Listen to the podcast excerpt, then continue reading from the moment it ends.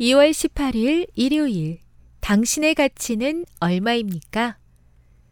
너희는 우리로 말미암아 나타난 그리스도의 편지니 고린도후서 3장 3절 준서는 평소에 좋아하던 서정이한테 쪽지를 받았습니다. 설레는 마음으로 쪽지를 열어보았는데 실망스럽게도 이 편지를 10명에게 다시 보내지 않으면 나쁜 일이 생긴다는 행운의 편지였습니다. 가족 예배 시간에 아빠는 준서의 이야기를 듣고 다음과 같은 말씀을 해주셨습니다. 고린도 후서 3장 3절에 너희는 그리스도의 편지라고 쓰여 있어. 종이는 그 담은 내용에 따라 가치가 달라지지.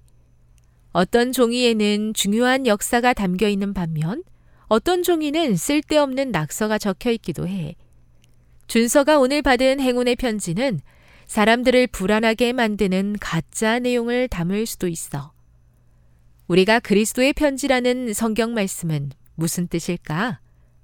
우리를 통해 하나님과 예수님의 사랑을 나타낼 수 있다는 말씀이야. 하지만 우리 마음과 생각에 컴퓨터 게임이나 TV나 유행가 가사 등이 가득하다면 그리스도의 편지라 할 수 없겠지?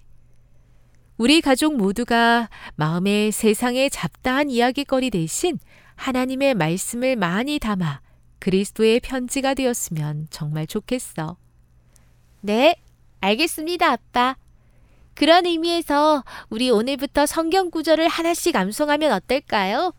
하하하, 호호호. 준선의 가족은 한바탕 크게 웃었습니다. 하늘나라 식구들도 준선의 가족을 보며 크게 웃었을 것 같습니다.